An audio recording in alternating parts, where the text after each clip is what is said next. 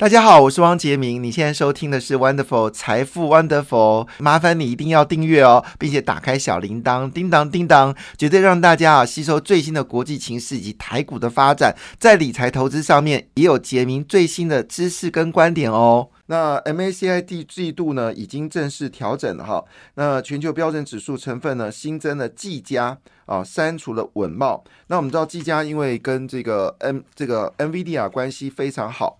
所以呢，实际上是纯度非常高的一个 AI 的一家公司啦，因为它是全面产品都是符合 AI 的需求，包括板卡、主机板，还有包括我们说的这个呃 AI 伺服器啊。但因为它是小量多呃小呃少量多样化。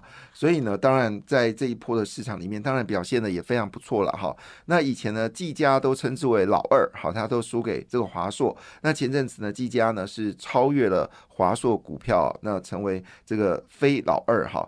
那台湾呢，现在呃整个 MACI 里面呢是排除了稳茂，好，增加了技嘉，好。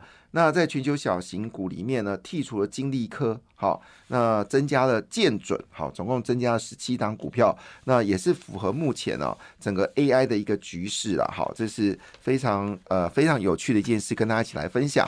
好，那另外一部分呢，当然就是大家所在乎的，就是有关 AI 是不是真的腥风血雨哦？那昨天整个亚洲股市呢，好，韩国股市只跌了零点一四个百分点，但是日本股市呢，只是上涨了零点八四个百分分点呢。印太股市里面呢，跌最多的是印度，好，跌了零点四七个百分点。哦，错了，菲律宾跌了一点二四个百分点。好，那印尼是上涨，跟新加坡上涨。但是呢，自由时报的新闻是说台股重挫，亚洲最弱。不，没有，亚洲最弱是不是不是呃。不是我们啊，是菲律宾啊，菲律宾跌了一点二四个百分点。但重点来，这是跌的状况让大家非常担心哦。那美国伺服器主要是因为美国伺服器的这个大厂美超维好 MD 呢，好它 Super Micro 好 MD 啊，它这个。美国超伟哦，美超伟啊，Super Michael 啊，不是 MD 是 Super Michael，这是另外一家，这是专门做伺服器的，好是美国全球第四大的伺服器的制造商哈，美超伟。那技嘉就是因为看到美超伟，决定要到美国来攻美国市场。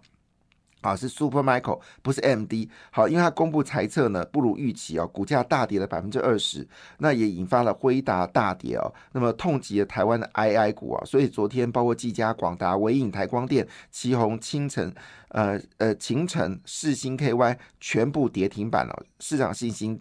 大暴跌哈，那么加权指数最后重挫了两百三十六点二四点哦，但成交量呢是三千五百二十三点五四亿元啊，在雅股当中呢表现的非常的弱。那有人这么说了，成也 AI 败也 AI 啊，AI 概念股呢是这次回攻万七的主力部队啊，但因为筹码凌乱，那因为它的股票种类并不多，就那几档，所以呢融资大幅的增加。我在之前这个节目上就有提出一个警示，好，就融资。已经到了一点，呃，就是一百五十，就是已经几乎已经过头了哈。所以融资过多，好，我们当时有解释过，融资是表面是买，其实是卖，好，因为你借钱买，你就一定要卖，所以融资过多就是空方的势力增加。那融券增加呢，其实因为融券你是放空，你一定要回补，所以融券暴增的话呢，就有机会呢，就是反反而反升哦。股票市场本来就是倒着看。融资是买，实质是卖；融融券是卖，其实是买。好，就是一样，利空本身就是利多，利多本身是利空啊，就是它是互相的，你怎么去看呢？那是因为昨天三大法人全部卖超台股。两百二十五点九亿元，外资一口气大卖超一百零九点二亿元哦。那投信呢，则是买超的一个格局，买超二十点一元哦。自营商则是大卖了一百三十六点四亿元，自营商卖的比外资更凶。但因为自营商是拿那个公司的钱来操作了，所以他没有办法跟你玩。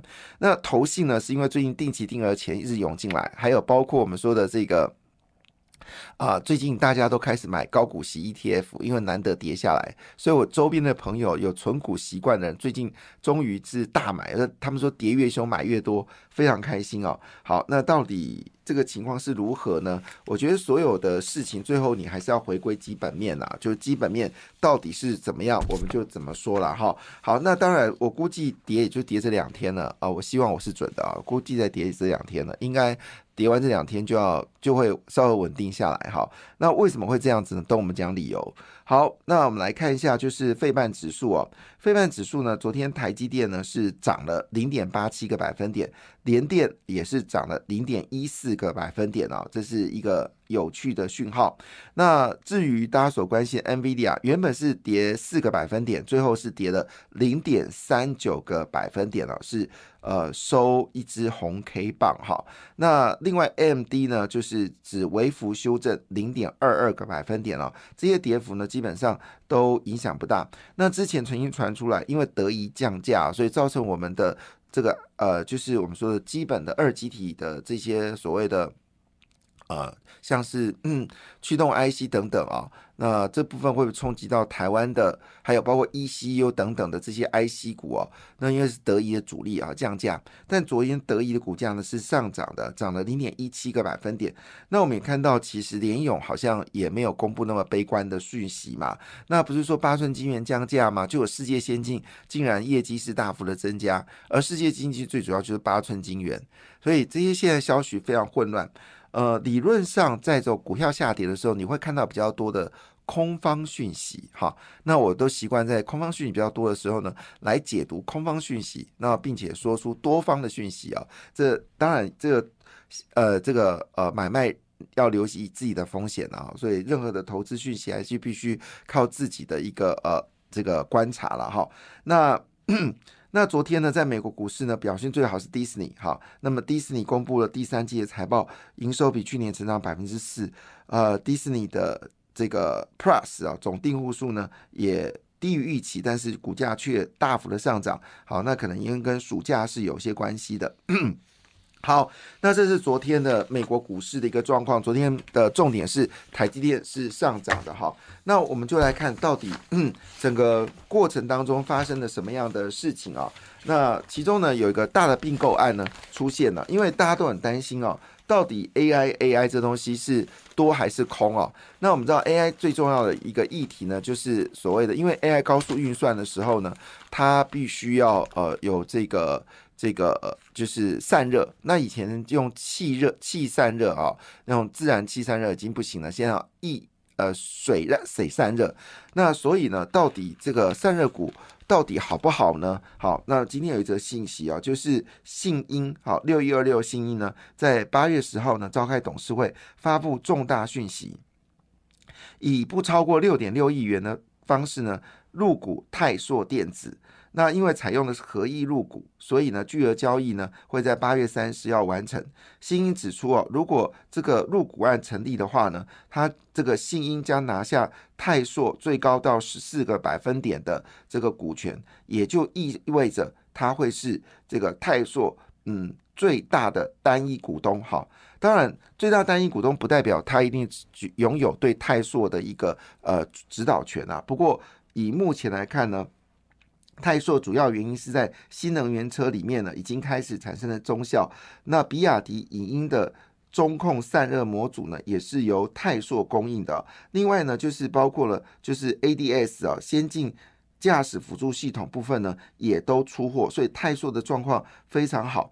那因为信音呢是主要的客户是包括电子五哥，还有惠普、Amazon、Dell，那还有连接器产品之外呢，其实也需要散热产品的需求，所以他们是两个不同的这个产品啊。其实信音主要做的部分还是以连接器为主哈。那这个泰硕主要制作散热器，那他们希望呢能够彼此合作来打这个市场。当然，主要背后的理由。并不全然是为了电动车，而是 AI 的产业。那信音呢，当然是主要的五大厂商的供应商了，包括了我们刚才讲的，像是人保啦、英业达、广达，哦，都是信音来提供的。那如果能够连接泰硕，会不会造成更多的一些新的需求呢？好，这是我们看到在股票一片低迷的时候呢，信音做了一个。入股泰硕的动作，是不是意味着其实 AI 产业还是有非常大的机会呢？虽然在期货市场外资做空哦，那这消息倒是令人觉得嗯蛮有趣的一个现象。那当然，另外一件事就是上市柜营收呃已经在八月十号全部都完毕了嘛，哈，就是七月份。的营收报告，那么结论已经出来了哈，整个七月份上市柜的合计营收呢是高达了 三点二六兆元哈，三点二六兆元，这个数字很漂亮，虽然是呃近三年的这个是同期的第三高。但是这个数字已经非常漂亮了哈，那跟去年比呢，年减啊已经缩到只剩八点一个百分点，使得前七个月上市公司的年减呢也缩小到只剩十一点四八个百分点了。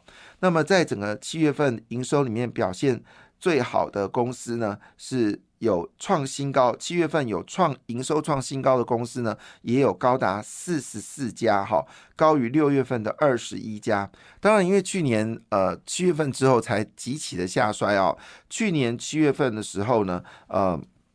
比起前年七月份呢，有九十九家创新高，所以四四家基本上数量并不是很多，但是已经比六月份二十一家来的高了，这也是好消息。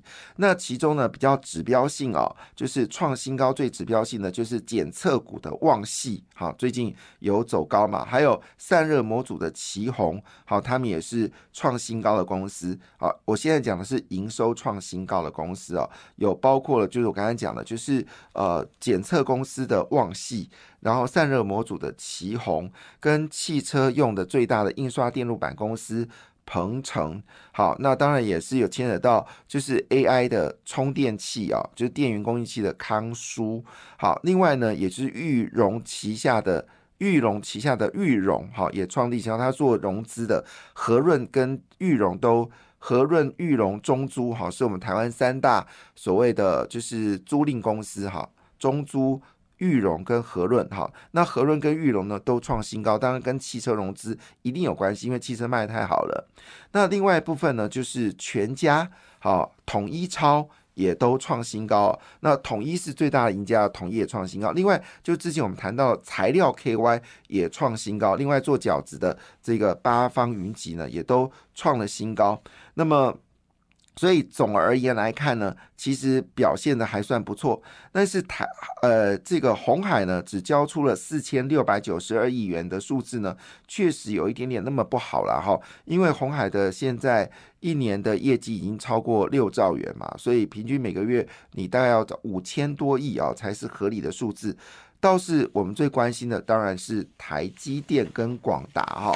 那台积电呢，在昨天呢公布营收之后呢，我在之前节目有特别提到，七月份的台积电营收应该很漂亮，股票呢应该是跌到这个八月九号哈，但是呢八月十号还是惨跌，好非常遗憾。那因为营收是在这个盘后公布的啊，所以多多少应该有一些帮助哦。那么。呃，七月份营收呢，总金额是一千七百七十六亿元哦，是创下了七月份同期的次高。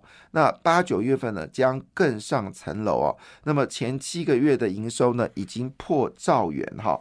那台积电七月营收呢，较六月是明显的弹升。那市场预估呢，应该来自两个原因哦。一个就我还记得在公布台积电消息的时候，昨天还公布了一个利空，说台积电降八寸晶圆的价格，还有通吃苹果的这个呃，就是呃这个呃次级品啊，这个损失全部由台积电来这个来这个呃吸收。其实这恐怕都是两个假消息哦。好，因为事实来看，因为我昨天就解释了，如果真的八寸晶圆要降价，为什么世界先进的业绩是增加的？因为世界先进主力产品就是八寸晶圆，所以哪里就是不对劲。那我们当然我也不能说这些消息一定是假的，因为他们都是外资券商具名写的哈，外资券商具名写的，所以我就也不能说它是假新闻的，因为具名嘛，好，野村证券好，不过野村证券的看法到底是？准还是不准呢？我觉得你们我们大家可以就是呃去回溯一下，我这边就不好说。不过我印象最深刻，好像是在二零一五年吧，哈，野村呢大幅的调降了联发科的目标价，就那一次是联发科的最低点。好，那调降完之后，就是它调降联发科，就联发科那一次，好像是二零一四、二零五。好，联发科那一波曾经大跌。好，那如果那时候你买进的话呢，你是赚了狠狠的赚了一个大波段了。所以我不敢说这些券商到底是对还是真的。好，但是你可以稍微去研究一下哈。那呃，昨天外资是卖超了台积电这个一点七六四啊，哈，那但是周四的时候。这个台积电的 ADR 呢，则是一个上涨的格局。那这个营收呢，基本上已经突破了好上半年的任何一个月的营收。那据了解呢，台积电是传出一个好消息，就是呢，虽然在高速运算及 AI 产业以及苹果订单呢是有增加的，但是在传统的一些呃产业呢，则是比较保守。他说这部分对库存修正呢，其实有些帮助的。那联发科虽然是。呃，月月减了十六个百分点，但是第三季呢将会成长啊，所以呢，基本上来看呢，并没有那么悲观，供大家做参考。感谢你的收听，也祝福你投资顺利，荷包一定要给它满满哦。请订阅杰明的 Podcast 跟 YouTube 频道财富 Wonderful，感谢，谢谢 Lola。